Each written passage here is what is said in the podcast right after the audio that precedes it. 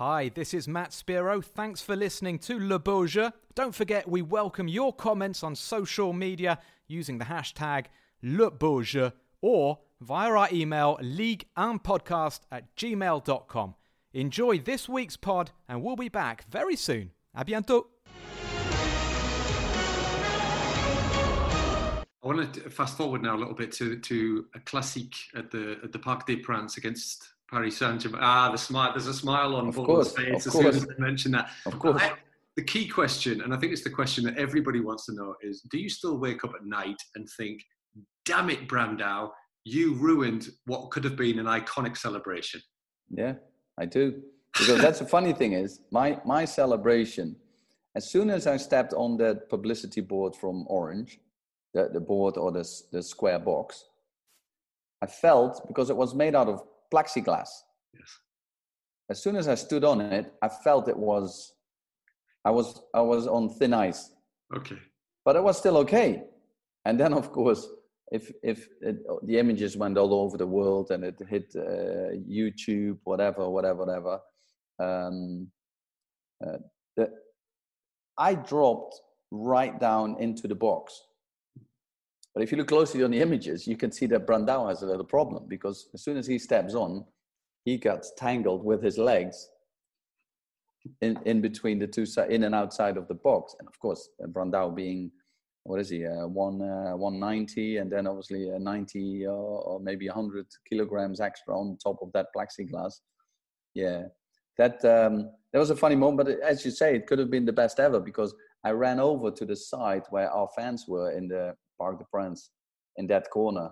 And of course, they were a little bit further away. But I thought, listen, this box is the best way to uh, to celebrate towards our fans.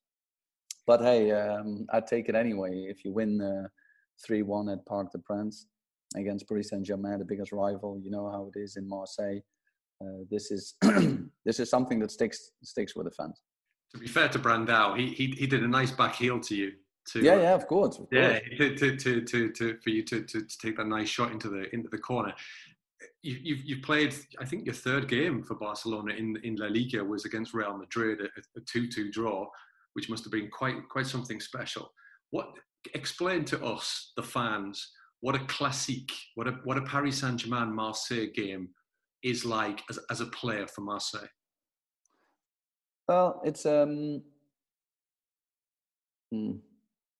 It, it it comes a bit close if you look at uh, Marseille, uh, Paris, and Barcelona, Madrid, because it's it's the capital against uh, non-capital. It's it's if you want to call it sometimes the big money against the smaller money. It's the elite against the you know the the, the, normal people or whatever you want to call it. They're always looking for the two um, differences between the two clubs and the way they're set up.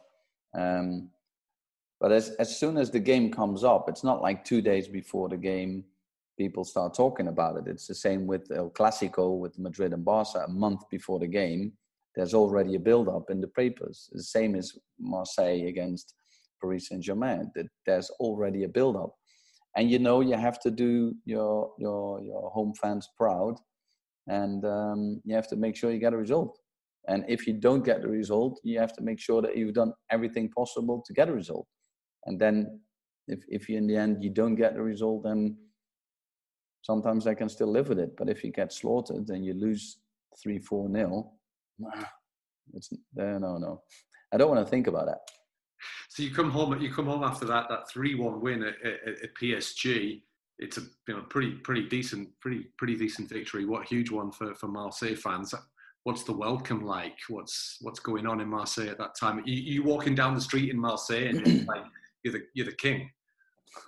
Well, uh, two things. One is um, when you when you get back and you arrive to the airport after playing the game, then uh, the fans they, they they're already there to uh, to give you a warm welcome. Um, I also have to admit that a few years before I arrived, um, there was much more trouble around the game because the, um, the, the, the rivalry was very, very, very um, aggressive as well. Um, but um, when we played that game in Paris, uh, you had a lot of uh, police escorts and stuff, so you didn't really get to the to the too close to the fans.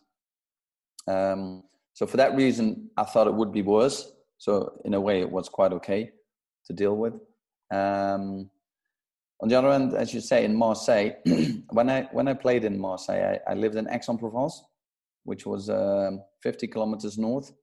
Um, and whenever I was in Aix-en-Provence, I guess that um, um, let's put it differently. If I went to Marseille to the city, um, I guess in four hours' time, I got much more spoken to, shouted at, um, uh, picture taken, uh, signing autographs, and whatever more than in two weeks in Aix-en-Provence.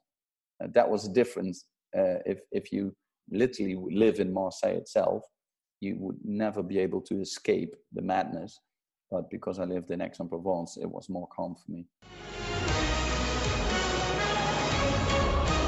You a happier, happier memory at the Velodrome. Uh, second last game of the season. Your future Sunderland teammate Eric Roy scores a penalty. Uh, yeah. And you beat PSG. I mean, that oh, must have been that must have been. You've been involved in some great derbies at, at, at Sunderland, but um, yeah. I mean, that must have been something quite special to win a classic against PSG. I always remember the the atmosphere running out for that game. I could just picture it, not, not picture it, but you know the sounds in your head of all the whistles and uh, I've never heard anything like it. It was just, uh, and I'm sure it, you'll know better than me. You're good at the old stats, but I think the next week PSG were playing Barcelona in the Cup Winners' Cup final.